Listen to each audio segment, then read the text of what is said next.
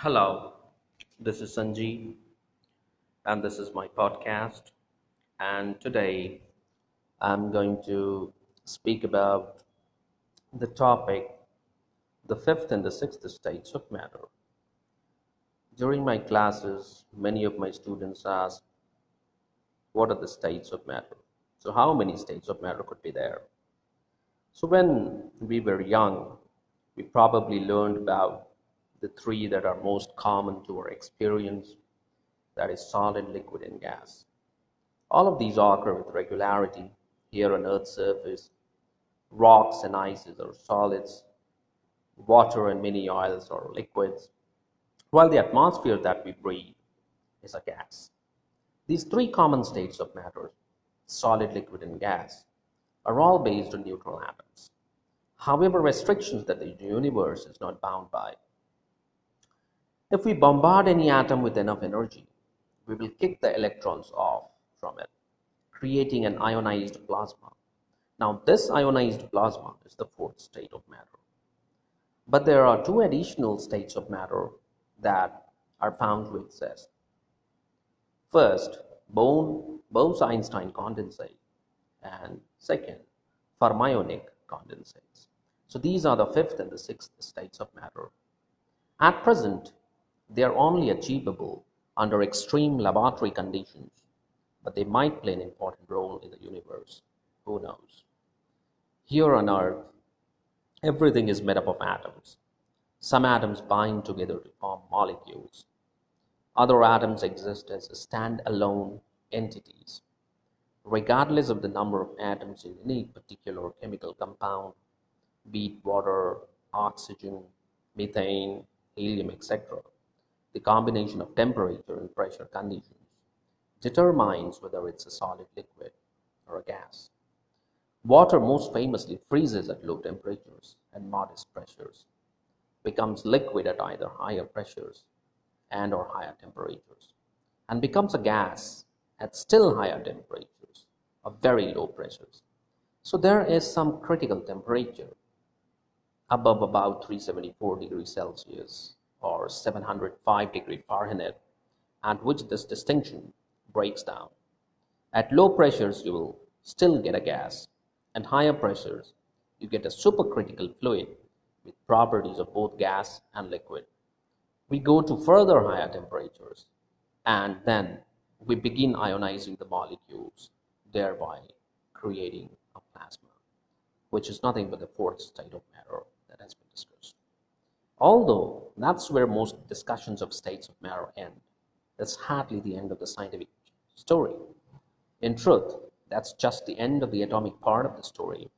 For the rest, we need to venture into the subatomic world, the world of particles smaller than the atom itself. We have already met one of them, the electron, which is one of the fundamental particles of the standard model. Electrons are negatively charged particles in atoms that orbit the atomic nuclei, the same particles that kicked off at high energies to form an ionized plasma. The atomic nucleus, meanwhile, is made up of protons and neutrons, which in turn are made up of three quarks apiece. Now, inside protons and neutrons, gluons, as well as quark antiquark pairs, are constantly created, destroyed, emitted, and absorbed within each of these composite particles. It's a messy subatomic world inside every proton and neutron that we study. Here's the key point that will lead us to the fifth and sixth states of matter. Every particle in the universe, no matter whether it's a fundamental or a composite particle, falls into one of the two categories. Fermion, which is a particle that, when we measure its spin or intrinsic angular momentum, we always get values that are quantized in half integer values of Planck's constant, which, is, which could be plus minus half, plus minus 3 by 2, plus minus pi by 2, etc. The second one is boson, which is a particle that when we measure its spin, we always get values that are quantized in integral values of Planck's constant, which could be 0, plus minus 1, plus minus 2, etc. That's it. In all the known universe, there are no particles, fundamental or composite, that fall into any other category. Everything that we have ever measured behaves either as a fermion or as a boson. Electrons being fundamental particles with the spins of plus minus half are obviously fermions. Protons and neutrons, each of which are made up of three quarks apiece, also have spins that can only be plus minus half, as the spin of one quark will always oppose the spin of the other two. However, if you bind a proton and neutron together, you create a composite particle known as a deuteron, the atomic nucleus of a heavy isotope of hydrogen, which is known as deuterium. A deuteron, which is a fermion bound together with another fermion, always behaves as a boson. Why? Because plus minus half plus plus minus half can only equal to minus 1, 0 or plus 1. The spin values for a boson. Whether we are dealing with fundamental or composite particles, fermions and bosons exhibit a key difference from one another. Yes, their spins are different, but that difference leads to an amazing consequence. Fermions obey the Pauli exclusion principle, but bosons do not. The Pauli exclusion principle is one of the key cornerstones that was discovered in the early days of quantum mechanics. It states that no two fermions can occupy the same quantum state as another.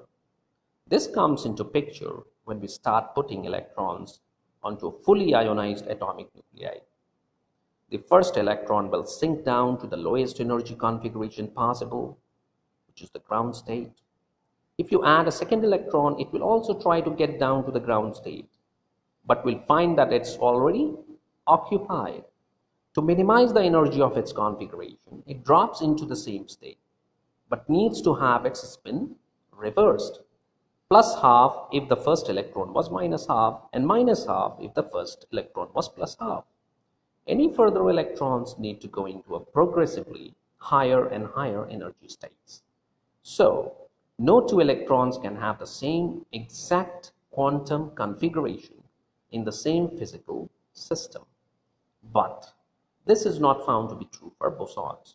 You can place as many bosons in the ground state configuration as you like with no restrictions at all. If you create the right physical conditions, such as cooling a system of bosons and confining them to the same physical location, there is no limit to the number of bosons that you can fit into that lowest energy state. When you reach this configuration of many bosons, all in the same lowest energy quantum state, you have achieved the fifth state of matter, which is a Bose-Einstein condensate, abbreviated as BEC. Helium, an atom made up of two protons, two neutrons, and four electrons, is a stable atom made up of an even number of fermions and therefore behaves as a boson.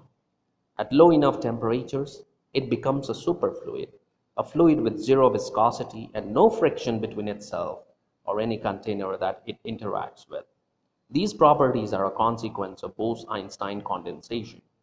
While helium was the first boson to achieve this fifth state of matter, it has since been reproduced for gases, molecules, quasi-particles, and even photons. However, it remains an active area of research these days. Fermions, on the other hand, cannot all be in the same quantum state.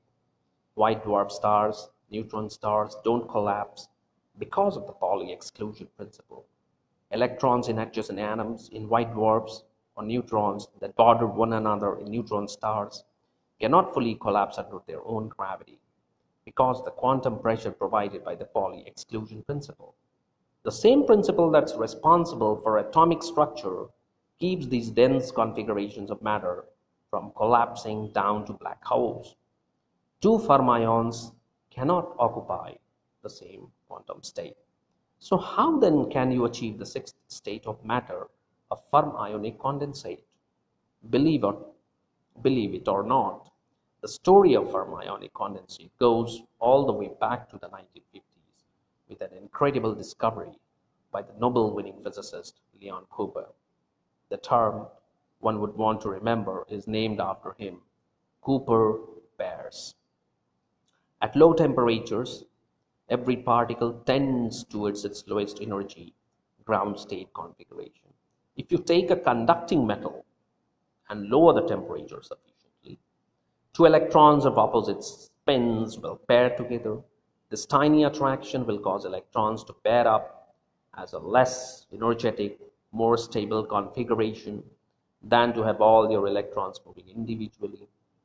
So fermionic condensates require lower temperatures than Bose-Einstein condensates do, but they also behave as a superfluid. In 1971, helium-3 with one fewer neutron than standard helium was shown to become a superfluid at temperatures below 2.5 millikelvin, the first demonstration of a superfluid involving only fermions. In 2003, physicist Deborah Jin's laboratory created the first atomic-based fermionic condensate, leveraging a strong magnetic field along with ultra-cold temperatures to coax the atoms into this sought-after state. In addition to the three standard states of matter, solid, liquid, and gas, there's a higher energy state of an ionized plasma, arising wherever atoms and molecules have too few electrons to be electrically neutral. However, at ultra-low temperatures, two fundamental classes of particles, bosons and fermions, can each condense together in their own particular fashion, creating Bose-Einstein condensate or fermionic condensate respectively, the fifth and the sixth states of matter. In order to create a fermionic condensate out of matter, however, one has to achieve extraordinary conditions, temperatures below 50 nanokelvin with an applied time-varying magnetic field. However, in the vast abyss of space, it's eminently possible that neutrinos made of fermions or dark matter, which could be both fermions or bosons, clump together to form their own condensates. The key to unlocking one of the greatest mysteries of the universe might lie in the rarest and most extreme of all the known states of matter. So fifth and the sixth states of matter might well decide the fate of the universe, how this universe interacts, how the components of the universe interacts. So uh, this was all about the fifth and the sixth states of matter, and students should try to go beyond the four states of matter that they commonly study at graduate levels uh, school levels, that is solid, liquid, gas, and the ionized plasma states. Thank you.